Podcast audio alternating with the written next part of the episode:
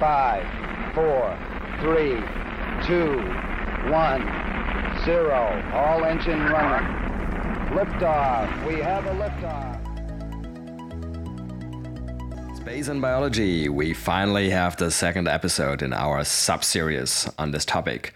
Dorit Donoviel is the director of the Translational Research Institute for Space Health, or TRISH. TRISH is an institute that is cooperating with NASA and is conducting a fascinating range of research topics regarding human health in space. Our discussions touch on many topics, ranging from challenges to human physiology and microgravity, all the way to the question of whether we can use gene editing to adapt ourselves to the space environment. Enjoy. My name is Raphael Roettgen, and I'm an investor and advisor to space companies.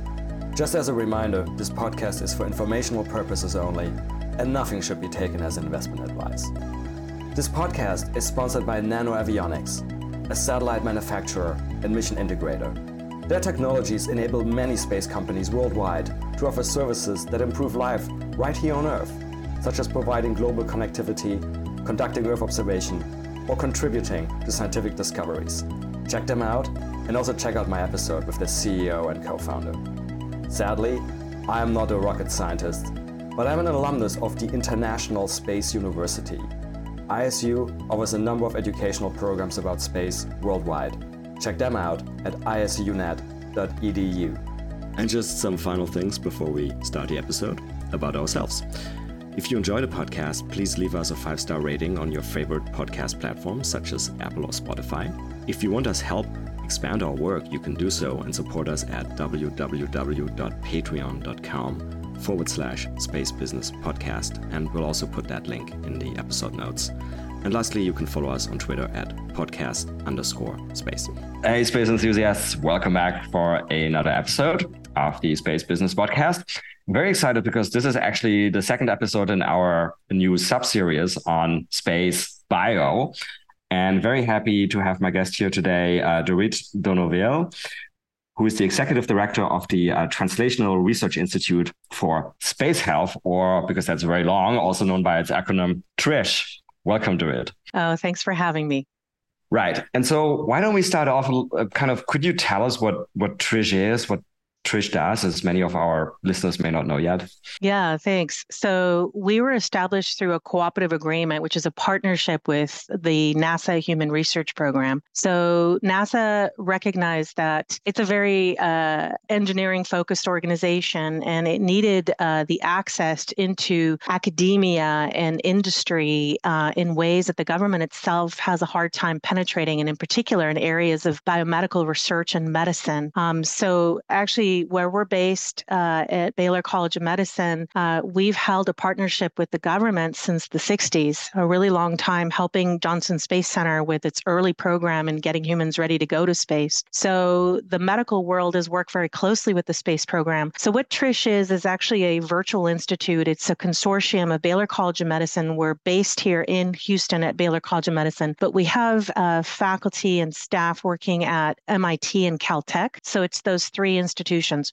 Our job is nothing short of searching the world for innovations that can keep humans healthy and performing well in deep space missions. Okay, so so your focus is on what you just mentioned, like staying healthy in space, or is there also like an element of sort of there's obviously like a lot of experiments. I think something like 700 bio-related experiments we've run on the shuttle, on the space station that can have benefits on Earth. Is that also something you're looking at, or is that separate? Yeah, absolutely. So so the money that comes from NASA um, really is focused on operationally um, mm-hmm. uh, determined projects. In other words, really keeping humans healthy in space, and that is uh, it, it, applies to commercial astronauts, private people that will go to space, people who will eventually work in space, not just governmental astronauts. Um, however, we all know from from decades and decades of space research that anytime you set the bar so high that you're trying to do healthcare in an environment where healthcare is so difficult, um, you are going to get benefits for for um, for Earth as well. So I can start by the many things that that the space program has brought forward for our you know benefit, but I'll I'll focus just on the biomedical side of things. You know, medical imaging, the MRI capabilities, a lot of the um, the insulin pump, for example, was a result of the space program. A lot of material sciences that are used in medical devices came from the space program. Um, the home gym, uh, the uh, let's see, the water purifiers. I mean, there's just it just the list just goes on and on. And NASA actually publishes every year um, spin-offs if people are interested. And there's a whole section on medical and biomedical that just focuses on all the space innovations that have had benefits for Earth as well. Yeah, that's a that's a really great valid point you mentioning that sort of like space is so hard. So if you solve the problem there, it's then very often it's something that you can use, I guess, on Earth as well. And I guess sort of one obvious example I even me as a non-specialist uh, can remember is I guess you know one thing that happens to the human body when you go to microgravity is like your your your, your bones start dissolving, right? And and I guess that you know then you have to kind of counteract that in space. And um, well, we have osteoporosis on Earth as well, right? yeah. So what's very very compelling about the space, I, I, I look at it as a laboratory to understand human physiology and disease in a whole new way that we cannot do on Earth. It's unique. So I'm in my heart of hearts, I'm a biologist, and I try to understand how organisms adapt to environments. And so what's unique about space is that on Earth, when you're studying a disease process, you, you're studying it kind of late. The train wreck's already happened. So it's really hard to tell exactly what the early processes were, uh, the early, the beginnings of the disease processes at a point where you can actually reverse them and intervene and prevent the disease from happening. By the time you treat, it's too late. The damage has been done. Very hard to reverse disease processes. Whereas in space, what you're doing is you're taking fairly healthy individuals, okay, and now you are not only putting them in an environment that's accelerating every single disease process that you can imagine, the entire body is affected. You've got the heart being affected, the bones, the muscles, the brain, you know, the aging of the cells, the the vestibular system, the everything that you can imagine, the eyes, the everything in your body changes in space. And not only does it change in space, starting with a healthy person, right? So you could study the early processes of these changes. It's reversible. Okay, that's number one. And it's on a fast time scale. So you don't have to wait for a decade for osteoporosis or cardiovascular disease to happen on Earth to study it. You can happen, you can study it in a matter of weeks and months, which means that it's an accelerated laboratory to understand human physiology and how to reverse some of the changes that we believe are happening in space quicker and resemble what's happening on Earth in certain disease processes. And so of the various, you know, impacts of the space environment on the human body you mentioned there, like in the heart, the bones, the muscles, and I guess there's many others. Is there sort of like a, I guess there's probably some sort of ranking. Like what what are you what are people most concerned about with yeah. astronaut health? It's it's a it's a great question. Um, so in terms of humans in space, let's just not even say astronauts, just humans in pa- space in general. It depends on where you are. Okay, so if you are in low Earth orbit and you're you're able to come back to Earth, you know, immediately if you have a medical situation. The concerns up there are a little less than than if you were to going to go to the moon, for example, or or Mars or other deep space destinations that take you outside the protection of our atmosphere from space radiation protection is what I'm referring to, but also the ability to give you medical care. It's very different depending on where you are. So for example, if you're if you're just going across the street to visit your neighbor, you don't necessarily need to bring water and all your medical kit and your medications with you, right? But if you're going, you know, across the country or you're going to another nation, now you have to bring with you everything that you need to survive, right? So so it becomes a different story. In terms of the concerns for the human body in zero gravity, and and you can argue about the minuscule amount of gravity, but it's in effect close enough to zero. The concern that I have as a biologist and having worked in this field for over 15 years is really around what's happening to the brain and the eyes. And this has been described as the spaceflight associated neuroocular syndrome. So it's happening to a majority of people who go to space, and, and it's worse the longer you stay up there. What we see is a change in the distribution of fluid, and we believe that there's an increase in pressure on the brain. And that is not 100% reversed when astronauts come back to Earth. So there's almost like a new set point that happens is the longer you're in space, the more your uh, brain adapts in a way that may not go back to normal. And while astronauts are incredibly smart, capable people, um, and you may not even be able to tell if they have a loss of IQ points, say for example, or or or what they call a space stupid or a space fog, another term that has been described as a mental viscosity, which I think is quite humorous. Um, they, there is a concern about long-term health in terms of their brains, and there's also an effect on the visual system, which, as you know, is connected to the brain. It's all one part with the brain. And so, um, thank you for bringing up this, and uh, because I was going to ask you about the uh, the the eye related uh, issues, and I didn't remember the name. so thank you for mentioning it. So for that, by the way, because some of the other things we've mentioned, like you know the bone loss and the muscle loss, we have pretty um, simple countermeasures, right? We just make them work out. Basically, is uh, is there a countermeasure for the for the for the eye issues, no. the brain issues? No, there mm. not Um, so uh, people will will uh, talk. People talk about uh, creating uh, a fluid unloading of the brain. So what what the Russians have done for many years is get into what what they call lower body negative pressure or Chibis suits, and they've been doing it for years without even knowing exactly what it was causing. Uh, but uh, just a uh, uh, essentially they are kind of vacuum pants that pull the fluid away from the head, and uh, historically, anecdotally, um, a lot of uh, astronauts and, and particularly cosmonauts would get into these lower body negative pressure suits a few hours before they're about to go on a spacewalk to clear their head, essentially. And so, um, but they're very uncomfortable and you can't do anything with them and you have to sit in them for hours. So, one thing that we've considered is maybe making some of these sleeping garments um, to put astronauts in these things and suck the fluids away from the head for a period of time. It's it's not been widely accepted because it's just such a pain. You can't really do a whole hell of a lot, and there's an en- engineering involved. The other is is people have considered getting into a short arm centrifuge, where um, on an end of a space station you can spin people and create a little bit of a, a um, gravitational pulls, essentially artificially. So basically, something like a like a clinostat or a random positioning machine type thing. that's well, funny. you don't want random positioning. You just want to pull yeah. the fluids away from the head. Yeah, yeah. Okay. So yeah, I, I swear, like some some some sometime recently, somebody showed me some picture from the '60s where they actually put some animals like rabbits on like random positioning machines, and I felt I felt so bad. But anyway, yeah. uh, does that does that mean though? So if there's no, it doesn't sound like, for example, like this that, that there's very clear countermeasures. I mean, does that in your mind mean that if we engage in very long, like much longer space exploration, like going to Mars,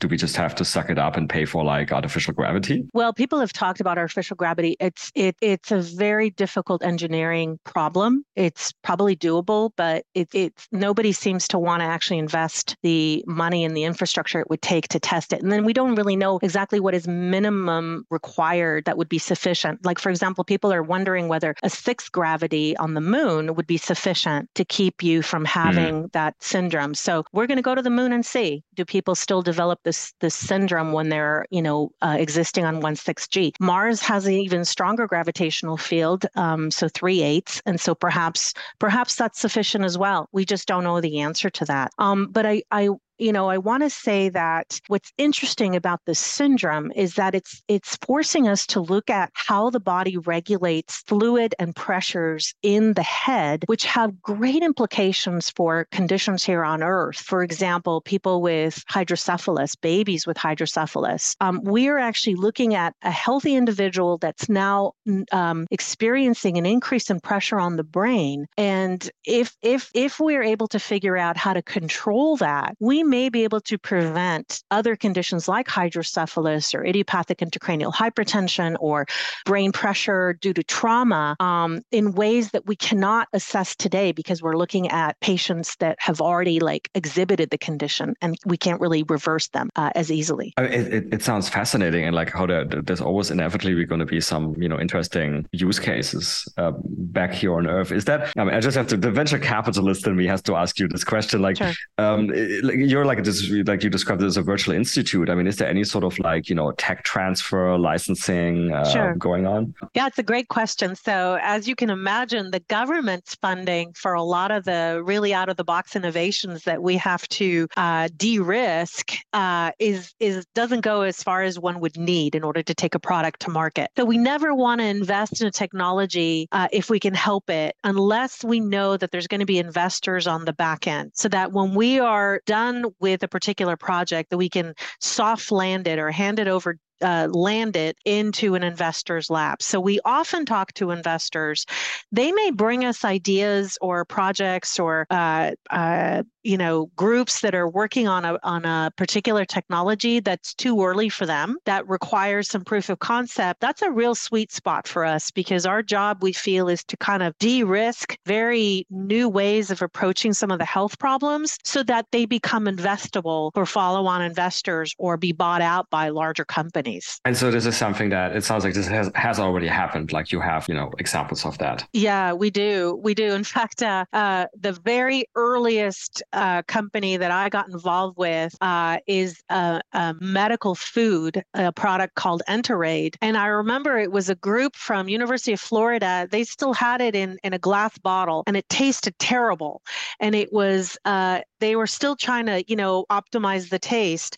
And I made all of my uh, testers, like all of my advisors who looked at the data showing that this product can protect your gut from the effects of radiation, uh, I made them all drink it. And it had lab tape on it, you know, and I got out the crystal and I made them drink it. And that was a long time ago. And now it's a product, I buy it all the time. It's on Amazon. Uh, the company's gone through several rounds of financing. They actually made lots of deals with uh, with bigger companies. And so that is really satisfying to me that I actually gave them their very first investment. I believe them them and and my board, the board that looked at this actually gave them kind of a stamp of approval and uh, that really helped them sort of look more serious to investors. Okay, terrific. And so, okay, closing the bracket on, on sort of the, the tech transfer, coming back to what we are talking about before, sort of like what happens to, to humans, human physiology and in space, right? And as you correctly pointed out sort of a few minutes ago, it kind of depends where you are, right? And then we started, I think, talking about sort of um, the most um, applicable use case right now, which is humans probably on the International Space Station or in like low Earth orbit. And we talked about, you know, the brain and the eye syndrome and, and all of this.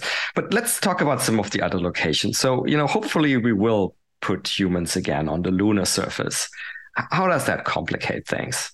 And then right. on to Mars as well. Yeah. So um, thanks for that. I it's it's what I live for. I I love thinking about this stuff because I find biological beings so incredibly adaptable. The fact that we can adapt to any environment we you put us in and we have the if our bodies can't do it quickly enough we have the ingenuity to engineer the environment so that we can survive unlike other organisms organisms who may take decades or hundreds of millions of years to adapt to an environment right?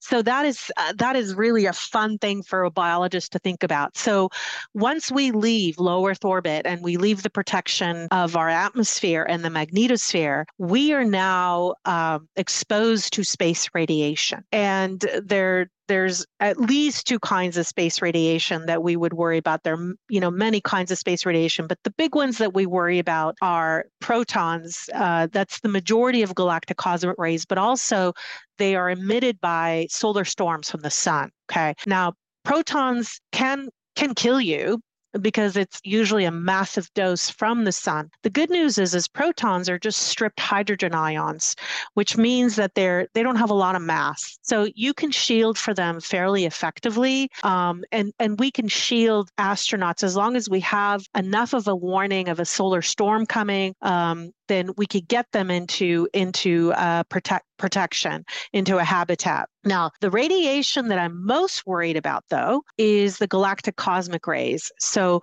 that comes from all kinds of celestial events, you know, stars bursting, you know, planets, you know, emitting radiation, suns uh, uh, breaking up. And what what the problem is with those is that it's it's every element in the periodic table, some of which are quite heavy particles, and they're all moving at relativistic speed. And so, in order to shield them, you need a ton of material, either that or a magnetic field around you, which uh, requires such incredible engineering and so much power that right now we're not there yet. We cannot recreate the magnetic field that our Earth has very easily. Okay. People think about it, talk about it, but it's not been done. So that means that to protect from galactic cosmic rays, you have to probably go very deep down underground mm. on the lunar surface. If you do not do that, if you just live in a regular habitat, when I say regular, I don't know, maybe a foot of aluminum or or some other material as as uh, your shielding, you actually create more of a problem for a human because these these materials are not sufficient to block all these heavy particles. And as they come through, they become fractionated. So now instead of a single particle hitting your DNA, you've got multiple particles hitting your DNA,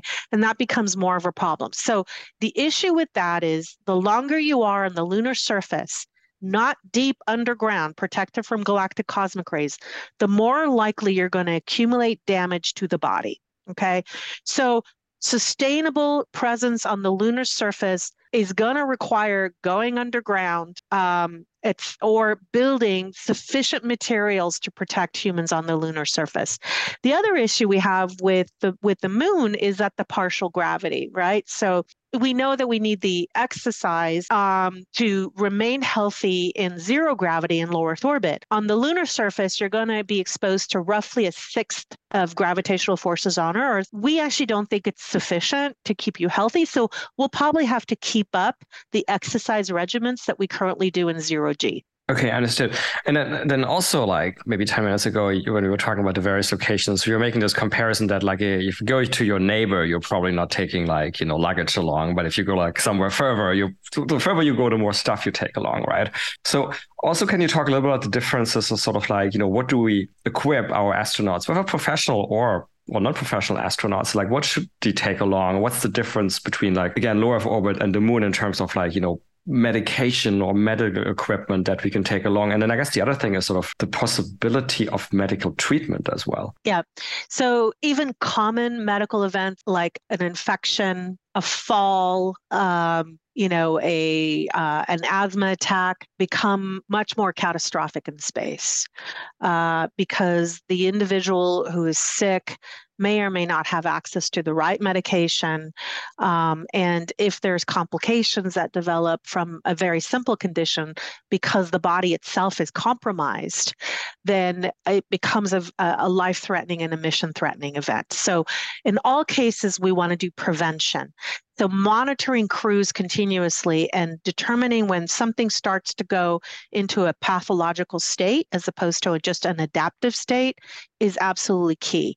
So, you you you're exactly right. Um, when we're in low Earth orbit, if there's a medical emergency, we bring that crew member back. Within nine hours they're in definitive medical care. And that's what we typically do. We will treat some things in space. We have the capability of doing that because the space station has been there for a long time. It's pretty well equipped. But for the most part if it's a serious medical event they're coming back. The lunar surface is a different story. It's not that simple.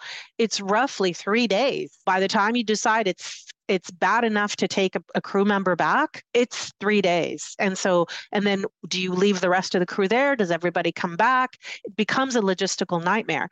So, on the lunar surface, we're definitely going to be more uh, uh, thinking ahead in terms of what we need to bring with us because we will have to treat if there is a medical emergency. So, um, you know and then and then the supply of materials. Remember every every kilogram you take up i think it's something like $10,000 in fuel or more. So you have to be thinking about the medical kit being very um, thoughtfully constructed. Everything has to be miniaturized. The astronauts themselves have to be well trained and, and on all the possible medical scenarios. Even if you take a medical crew with you that's well trained, it could be that that crew member will get sick and now you've got a geologist having to do medical care.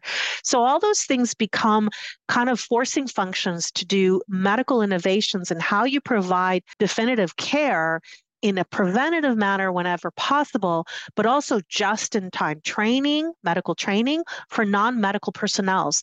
Now, that transfers really well to the home and in non traditional settings where healthcare needs to be provided going forward. And, and it kind of leads to, I guess, it also involves some interesting tech innovations, right? Because I assume sort of like autonomous surgery robots or like, you know, telehealth that all can come into play here. Yeah, that's right. So, you know, people talk about robotic surgery. Um, I uh, nobody's going to be doing surgery in space if they can help it. We're going to try to minimize the need to do any kind of interventional surgery. It's all about prevention and and non-invasive ways of treating whenever possible.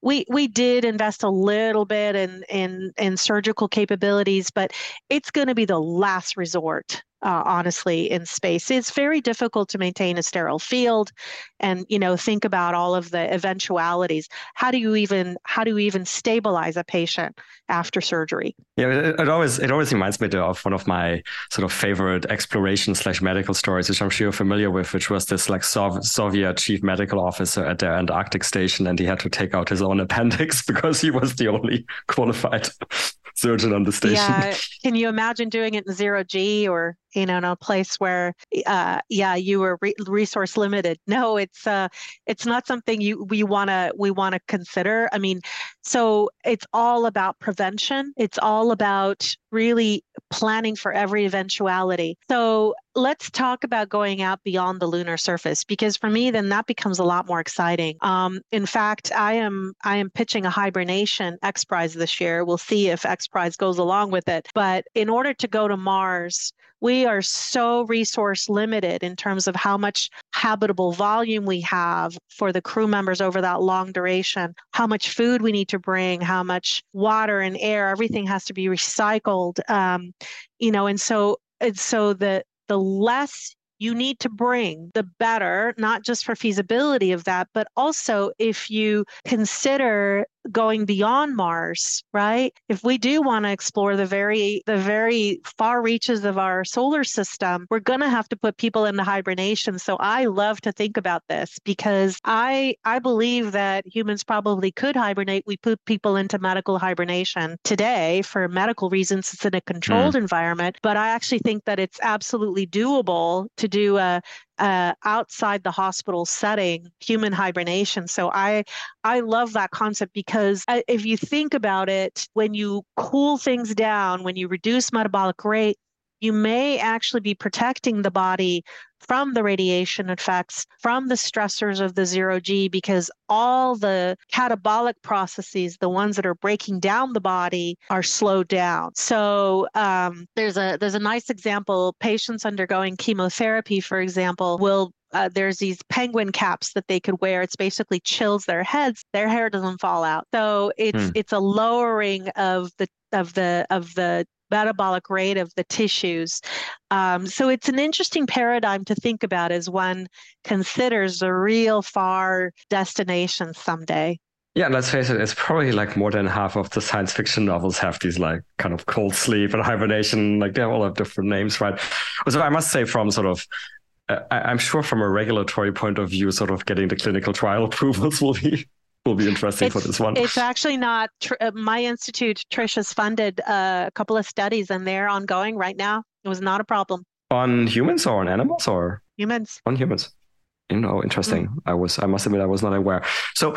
So, so we've been kind of talking. We've been talking so much about all of the terrible things that happen to you know human physiology in space. Is there actually something positive that happens as well? Yeah, um, sure. So, for example, um, uh, well the mental effect right? The mental effect of being in space i mean it could be positive or negative. Some people will say first of all seeing the earth from space um, has this uh, it's been coined the overview effect where you mm-hmm. feel like we're all one. We're all one on this beautiful planet and we've been given this amazing precious resource to to take care of right um, a lot of people have spoken about that who have been to space. Uh, but as you move further and further away from Earth, we do worry about the behavioral disconnection from planet earth if you're if you're away for a long time do we can we still remain connected to our our families and friends and the rest of humanity here, here on earth um, the the positive in terms of physiology i would argue that we are perfectly adapted to zero G when we go up there and spend because your body is very efficient. When you don't need the bones and the muscles as much anymore to hold you up, or you don't need the heart to pump as much blood, you don't need as much volume in your body, you don't need your heart muscle to work as hard, your body just takes care of it. So it's only when you reintroduce the body back to gravity that you have the problem. So I like to think of it when you go to into into space, your body adapts in a beautiful way. It's only when you go back and forth between the environments that you start to see these issues.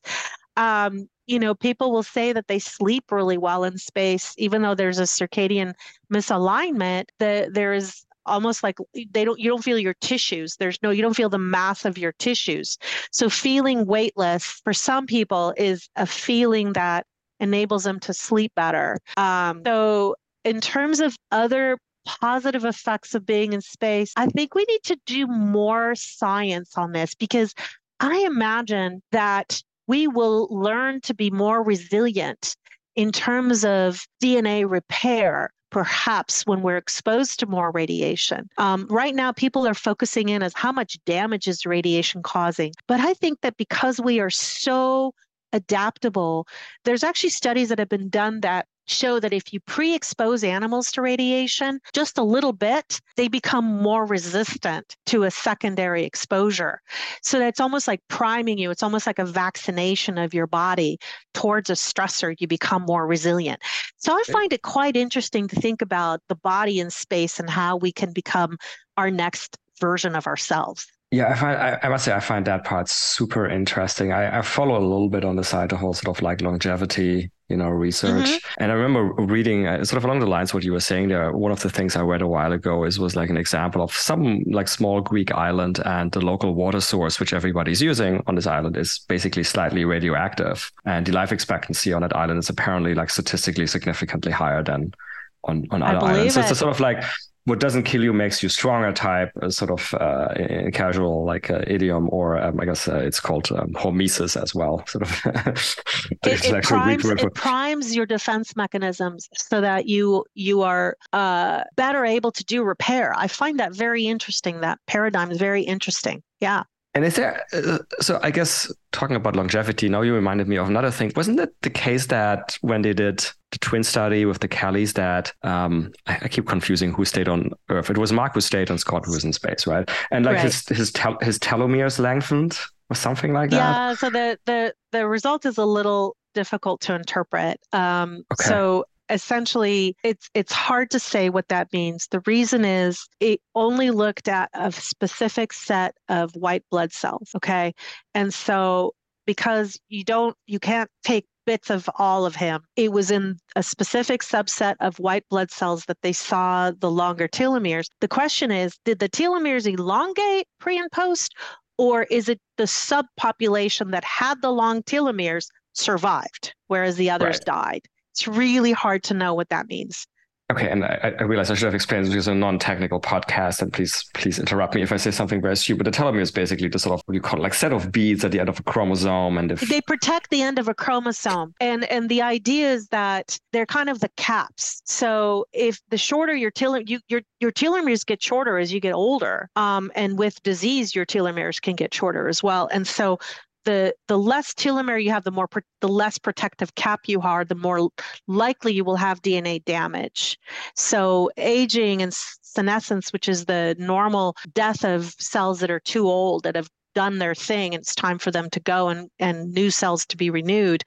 It it it correlates with telomere length. Yeah, yeah, that's right. It strikes me as in this sort of area of longevity as well, there's probably so much more research we can do using space. So let's, you already started talking about just a moment ago about sort of like, you know, what's our next evolution as humans. So let's get, get, get just slightly a little bit crazier. So do you think we'll ever do something like, you know, uh, starting to edit some of our genes to make us more adapted for living in space? Okay. Um, there are definitely ethical considerations with this, but if if i'm just think of it as as an experimentalist. Um, we we we have the ability to screen for a few things and and actually governmental astronauts um, will not will not allow the genetic screening for, for or the genetic analysis of them because they're very worried that something will be found and we we not with not very many genes can we do a, an absolute causality. There's a handful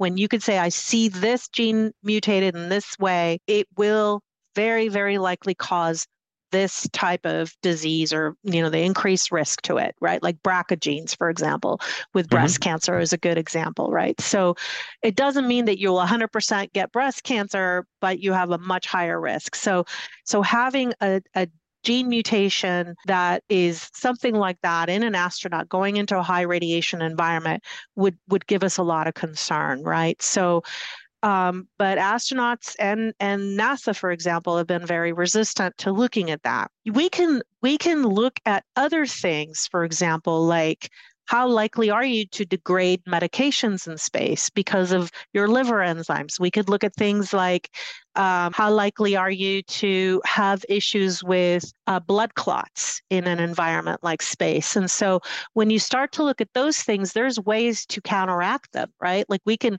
we can look at making sure we we carry with us clot busters, or we make sure that we carry the right kind of medication for you that would work in space that your body wouldn't degrade. That's not I'm not answering your question. I'm getting to it. I'm getting to it. So there's mm-hmm. there's things that we can do on the genetics just from understanding personalized medicine, right? Being able to tailor the medical kit we send for you or understand your particular risk based on your genetics. So the question you ask is, will we do genetic editing? Um, and that that's really it. It's absolutely feasible technologically biologically and genetically it's feasible. we're, we're, doing it right? I mean there's drugs yeah. approved drugs on the market now like luxturna for yeah. i forgot the eye they're, condition. they're, it's feasible. It's an ethical question. It's an ethical question and it's one that society would need to solve. So for example if society said that going out to Europa, sending sending humans to Europa is of prime importance to humanity's advancement, um, and humans need to go, and we need to genetically modify the humans that will enable them to survive the trip and be able to to reach that. Society would have to be the one to say, this is okay to do um, and it's it's feasible but i i'm certainly not one that that would be the one making the decision. Yeah, yeah. It just seems like it's such a potentially interesting field, right? I mean, we're talking about radiation, right? And we have obviously microorganisms on Earth which are extremely radiation resistant. So maybe there's something, you know, to learn from their genome. I, I, I don't know. So, I haven't looked at it. So you know, I think a, a, perhaps an ethically palatable approach is actually to genetically modify the microbes that we bring with us. And as you know, a lot of our health is is very much modified and greatly affected by the micro microbiome that we take with us. And in fact, the microbes that live in our bodies, on our bodies, can can influence how we respond to radiation, how we respond to disease or a virus, can respond to um, the certain foods, can affect our mental health. I mean, they're highly, highly tuned to our environment and can influence our health. It's been shown um, very clearly. And so I think a more uh, palatable and promising area is not to genetically engineer the human irreversibly, but actually genetically engineer the microbes that are going on my body that will make me more resilient in a space environment. Very, very interesting. And so another question, sort of, I was going to say out on the crazy end, but I, actually it's not crazy. I think it's a very pertinent question. So, so uh, as my listeners know, I'm one of those guys. I, I do think like humanity should go out and become multiplanetary, you know, and be on Mars and Moon and everything. But there's so many people casually saying that, and then I'm always sort of slightly annoyed by the fact that at least I have not seen a lot of research on the question of well, can we have kids out there? Because if you want to have you know if you want to build societies off earth at least in my mind it's like the most human activity there is is having kids. And like because otherwise you just kind of keep bringing in new people i guess and they die and you keep bringing in new people right? But you know at least i have not seen a lot of sort of research on human embryogenesis or even mammalian embryogenesis but maybe i haven't looked hard enough. Like what what is the status on that question. Yeah, Can we have company, kids in space? There, there was just an article that came out um, about a company in the Netherlands that is looking specifically at um, reproduction and embryonic development uh, of mammals, starting with mice, but then eventually they want to look at human embryos in space. Um, and so there is a group, at least one group, and they have some investors that is interested in this. Um, I I uh, was critical of their approach because they were looking at the viability of of embryos by bringing them back. And I worried about the G forces bringing them back because the G forces are going to be very detrimental to the embryos if if they're not. It's too difficult to protect them, and maybe they'll figure out a way to protect them on the way back. But G forces are going to be substantial. So, un, you know, unless you could do a soft landing like the shuttle. So right now, Sierra Space is the only company mm. that's doing soft landings, but they're not flying yet. So, um, so that was my criticism of their experiments, but they're thinking about it. So I actually looked at this. Uh, I was part of the NIAC, which is the NASA uh, Advanced Innovation Concepts uh, Space Settlements Workshop, and I was leading the Human Settlements Biology Group. And we looked at specifically how one would have babies in space. You need gravity. You absolutely need gravity. Um, I don't think a 6G is going to be sufficient, but I could be wrong. I, I think it would be very, very uh, detrimental to embryonic development and pregnancy to live in zero gravity. So you would have to provide artificial gravity of some sort, which means you're now spinning, spinning a station. Now, if you were to spin a station and are able to create gravitational forces, I think there's a potential for a healthy pregnancy to proceed and normal, healthy embryonic development. So that's the possibility. Um, the other is if on the Mars surface, for example, um, you have uh, uh, essentially 3 eighths G. Uh, I don't know if that's sufficient. Maybe. So we could potentially, in zero G, start to create a uh, partial G capability where one could keep animals that are pregnant, for example, to see if if embryonic development um, can proceed normally and they could deliver. The problem with animal studies, particularly rodents, mice, and rats, they are so exquisitely exquisitely sensitive to stress that oftentimes the pregnancies will not proceed just because of the stress.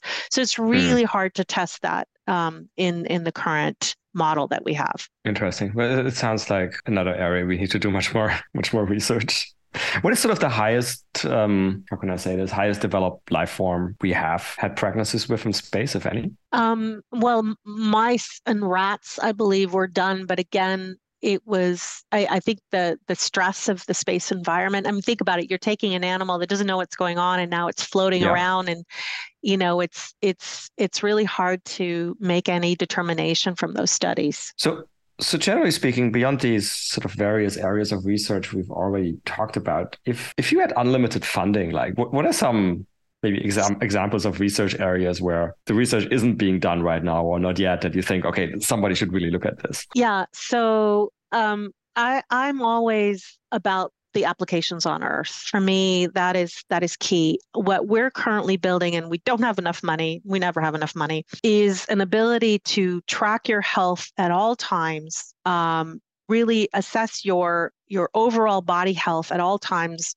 non-invasively and also be listening to the environment right so really create a personalized holistic way of assessing your past present and then predict your future as you're going through different environments. And I want it to be in your pocket. I want it to be on your wrist, and I want it to have um, your genetic information. I want it to. I want it to have your activity. Your, you know, and and we're almost there, right? There's a lot of wearables that do this, but something that integrates all of that and would do predictive analytics on how you're going to be and suggest suggest how you might mitigate a potential medical crisis that could be coming around the corner.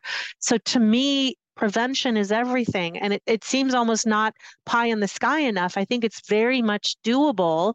It just needs some money to really make it happen. So we've we've begun that work. That's one area I invest in. The other one is my main concern is how I'm going to feed these people. So food is a major problem. We have not solved food in space. Right now, we're 100% uh, dependent on Earth, resupply every one to two months, and we bring packaged foods to space, some some fresh foods food production and supply chain is a problem not just in space, but also in many places on Earth. For example, Singapore, Middle East, where they can't grow food very easily. So um, I am very excited by uh, a field that has been kind of growing slowly, but I think is about to take off called engineering biology, which is the use of either microorganisms or cell free systems to generate products that could, in fact, be used to make nutrients, vitamins, foods, food components, uh, parts of, of medic or components from medications, certain molecules that could go into really sustaining a human and do so on the spot on in in real time on the spot so that i don't have to bring anything with me. There is a company for example um, in virginia called on demand pharmaceuticals and it was started by a former um, colonel in the army who was also a DARPA manager, and he had a supply chain problem when he was in theater and uh, in the battlefield and he had to operate and he needed medication he couldn't get access to it. Even things that you know uh, are in great supply in, in in the modern world just getting access to medications that you need on the spot. So he started this company to make the the the um, building blocks of very common medications. And in fact, that became a huge issue during the pandemic because supply chains were a problem. Everything closed down in in, in China, closed down in India. A lot of these uh, uh, factories that make some of these uh, uh building blocks from common medications shut down. So having the ability to generate not only food products but also medications just in time is the next generation. And that to me is really exciting because then you become a lot more self sufficient. You can live and keep people healthy anywhere on the planet and off the planet. So I think both of those are fascinating. So let's start maybe in inverse order. So with the sort of uh, in time or you know in situ in situ i guess production of for example food i guess that does that in your mind also comprise some of these things like um, uh, you know stem cell based uh, meats and i mean you're from israel right there's actually yeah. a prominent israeli company um aleph aleph, aleph foods farms, uh, which sure. is just one of aleph hundreds farms. actually and and I, I actually tasted some uh, cheese, some cream cheese made by a company called Remilk.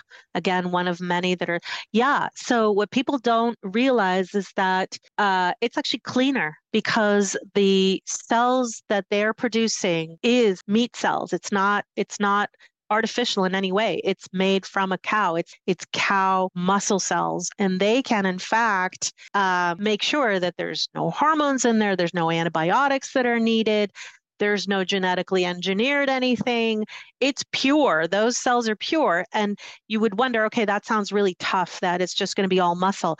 They can marble the the steak with fats that come from healthy plants. So instead of having saturated fats from an animal that can, you know, make you have plaques in your in your arteries, they could put in very healthy fats from plants. So the steaks that you're eating are actually better for you. And not only that, it's so much more sustainable. The amount of water and landmass that you need and, and energy and nitrogen that that is needed to to to make one cow is unbelievable. Mm. whereas you could you could take that i mean they've done the calculations. I don't remember them off the top of my head but you can generate so much more really healthy protein and they're working on making it really tasty now. I wish i could have tasted that meat when i was there but um, apparently it tastes good. Um, and so I think that that is the future as well. Yeah, sounds like we may get even like a better version of a healthier version of a Wagyu beef, which is that that's like a dream. Yeah. and coming back to the other thing you mentioned, the variables. So that reminded me of a question. So, what, what is actually the current state of the art there? Like, how are astronauts monitored? Is it just like vitals plus maybe ECG, or is there something more sophisticated going on? yeah, on? they're not wearing anything all the time except for maybe an Actiwatch, which may, basically just measures activity, sleep, sleep and and awake cycles uh, the current astronauts on the ISS unless they are part of a research study so it's not yet part of the medical requirements and this is this is the problem we need to transition some of these uh, research uh, protocols into medical use.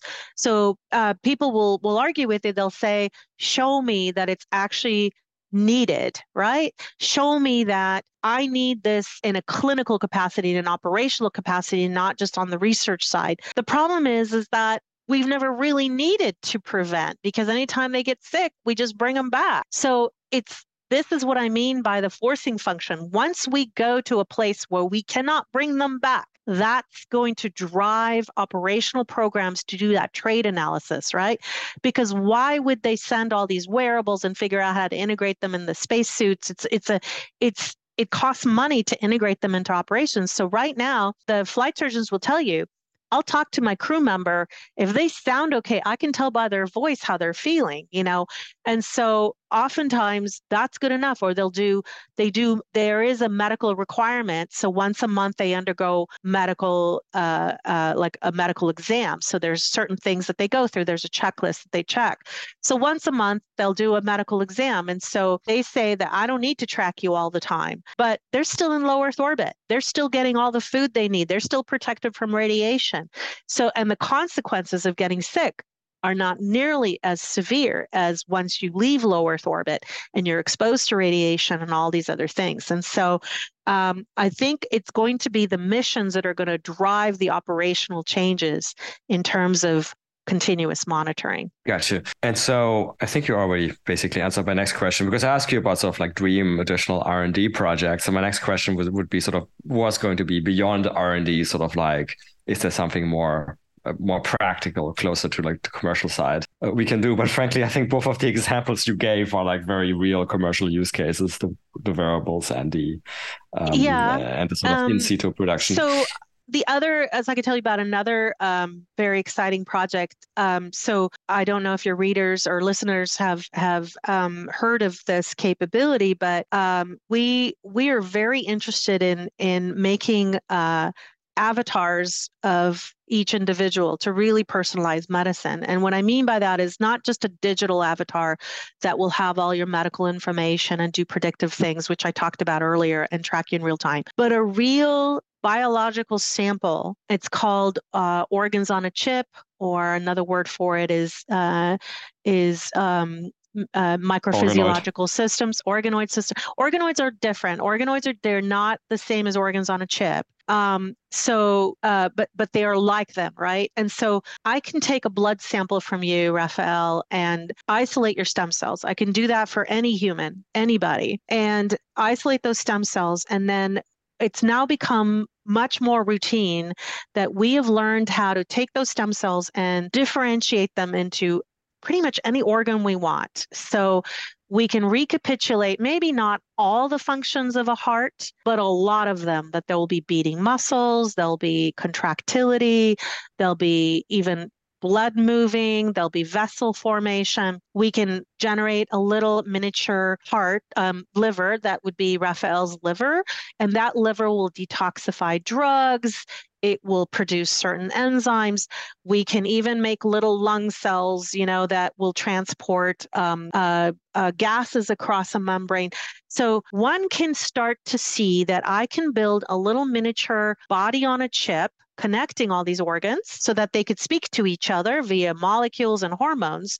Now, I've got this little organ on a chip uh, system that represents you, right? So before I send you to a deep space environment, I may want to see how your liver's doing, how your how your brain cells, how your how your liver cells are going to do uh, in response to the radiation environment. And not only that, I'm going to be able to test some countermeasures or preventative measures ahead of your trip, so that I know if if you have a susceptibility, say for example, your liver is particularly sensitive to space radiation. Let's try uh, statins, or let's try you know, aspirin or different kinds of countermeasures to see if that helps. So that's the beginning of personalizing and preventative medicine in a real futuristic way. Now, that doesn't have to be just space, it could be you undergoing certain chemotherapies or certain drug treatments for multiple sclerosis or mental health conditions. So rather than you being the guinea pig as a human, we could start to do these tests in vitro outside the body. Um, and the FDA is actually now requiring a lot of the clinical trials to include a component which has organs on a chip. And I think that's really exciting. So we're actually investing in this area. Yes. And so for, for full disclosure, and some of my listeners may know that one of the hats I'm currently wearing, I'm the acting CEO of a company out of the University of Zurich, which basically um, grows organoids in microgravity in, in space. So this is why this is very, very close to my heart. Okay, and, uh, very good. Yeah. So you and, you and so you've also seen the light. Absolutely. So it's kind of I guess you were talking sort of like using those uh, organoid chip systems on Earth to sort of like you know test um, astronauts and um, um uh, what our company Prometheus does, sort of like we grow the organoids in microgravity because we think we can grow much higher quality organoids than we can under 1G conditions and then use those as biological models. And I, I guess that's sort of like a whole, that's like a whole another really interesting topic, like stuff we can do in microgravity that can improve, let's say, the, um, you know, healthcare on Earth, right? Yeah. So here's the thing we have never really properly invested in infrastructure for scientific discovery in space. We haven't. The national lab model they were so driven by proving they uh, uh, that space is is commercially viable for drug companies and others everybody went in with a hypothesis to test everybody said okay let me see if i can grow this tissue better let me see if i can crystallize these crystals better everybody went in with a, a, specific question to ask. That's not the way you do discovery and innovation in science, as you well know. You need to just play. You need to create a sandbox, a capability, put in space everything that our scientists can think of in terms of measuring and testing and building and growing and start to observe what is different in space. That is how we are going to make those tremendous discoveries that will lead to major advances in medicine on earth. It you you look at what the capability is right now it's minimal. Even even bringing samples back we don't have an ability to bring samples back without them experiencing great g forces. That's that's just a simple example. So I'm really excited about some of these commercial low Earth orbit destinations because they are thinking about they're coming out they're they're asking the the community what do you want? What what kind of capabilities do you want? That open ended question is exactly how we're going to make those big discoveries. Yeah, no, I agree with you. It's a really exciting time, right? This is, this is exactly what you're describing. Right now, it's just so limited. We basically here only have the ISS, right? And I guess this Chinese space station now, uh, in theory. And the, transport capability is limited. The ISS space is limited. And then uh, astronaut time is really limited and expensive. But all of these constraints should ease in the future. So I agree. It's, it's, it's, it's a really exciting time.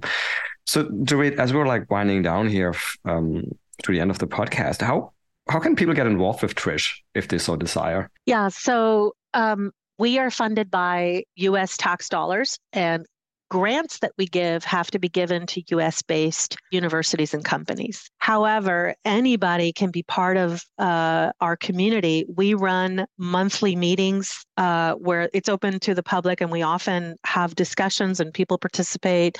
Um, we, there are, um, we have trainee opportunities that you could reach out and we in fact we have a postdoctoral fellowship open right now um, and if you can find somebody to sponsor a visa for you if you're a foreign national um, in the us uh, then then you can you can be funded by our institute. Uh, we run workshops all the time. They're open to internationals. We in fact we have a lot of internationals participating. Um, and you know we also just recently uh, uh, hosted a, uh, a, a, working session on, on our monthly called call called How Do You Break into Space Health Research? And there were a lot of international people, so we gave some ideas on how to get into it. And that, I think there's a recording of that on our website that people can find as well. Um, and so uh, we often invite people to to write papers. We we do even communication internships. Um, so it doesn't have to just be science. We we right now we have three communications interns. They're learning how to communicate on the science effectively because I think as scientists, we need to learn how to better communicate how things impact people on Earth and also help people in different disciplines connect the dots so that they can come in with a new approach of, of addressing a problem. So there's lots of ways to engage. And NASA always says it's not just the engineers that we need. We need, you know, the the the accountants and we need business people and we need publicists and we need you know we need all kinds of people to make space work so i hope that helps a little bit but by the way, I should have asked you earlier, but how, how did you get involved with space life sciences? How did you in this? In complete this fluke. Complete fluke. I met somebody at a breakfast meeting, and uh, when the job uh, became open, she invited me to apply, and I I thought, gosh, this is once in a lifetime. If I I will kick myself if I don't try this, and um, I I've never looked back. It's been a tremendous uh, unbelievable opportunity to to just play every single day i play because it's science um, and it's biology and it's technology and engineering and medicine and space and it just all comes together and it's just a wonderful place to be as you know. Mm, as I, I know very well. I feel the same way. And so our our last question on this podcast is always the same. It's basically about favorite science fiction assuming you like science fiction I think I, sure. in 110 episodes, in 110 episodes, we only had like one or two people who said they don't like science fiction, and then usually I don't know what to say next. But if you do, um, what what are some examples like books or TV series, movies? Yeah, so I'm gonna date myself because I'm I'm an old lady. I'm very very old, but I actually did watch the original Star Trek, the original Star Trek series back in the 60s and 70s, and I actually had the hots for Leonard Nimoy as Mr. Spock. That's how old I am. Uh, and so uh, Star Trek always holds a very special place in my heart. I look at the episodes now and they're like so corny, so corny. And I kind of you know, laugh at myself. But when I was a young kid, uh, I just thought that was the neatest thing. So I have to say that's still my favorite, the old Star Trek series. And and and all of them from the first one always have the the flight surgeons and uh, always have the medical element, which is which is interesting. Yeah, yeah, and a lot of those came to be right? The communicator you know the uh, we we almost have the tricorder. I mean we're getting there. Um, so i i think that it it really makes us think of we have to just imagine it and then we're going to create it. And so for me the next big thing is can we can we do the replicator which is this synthetic exactly. biology right that i'm yeah. talking about Exactly. Perfect place to end. We all want to replicate. it. I think probably all of our listeners agree. Dorit, thank you so much. I think this this is such a super interesting topic. Thank you so much for coming on. And we could go on for hours, I suspect, but just to talk a little bit about what's going on in this exciting field. Thank you. Thank you so much, Raphael. Well, that's it for another nominal episode of the Space Business Podcast. If you like this podcast, please consider giving it a five star rating on your favorite podcast platform, such as iTunes. You can follow us on Twitter at podcast underscore space. Also consider supporting us at www.patreon.com forward slash space business podcast. If the podcast got you interested in learning more about the business opportunities in the space economy, Check out my new online course on space entrepreneurship on udemy.com. The link is in the episode description. Lastly, if you have any feedback, including ideas for guests, and that may include yourself if you have an exciting space story to tell, or interested in being a sponsor, drop us an email at spacebusinesspodcast at gmail.com. I look forward to seeing you for the next episode.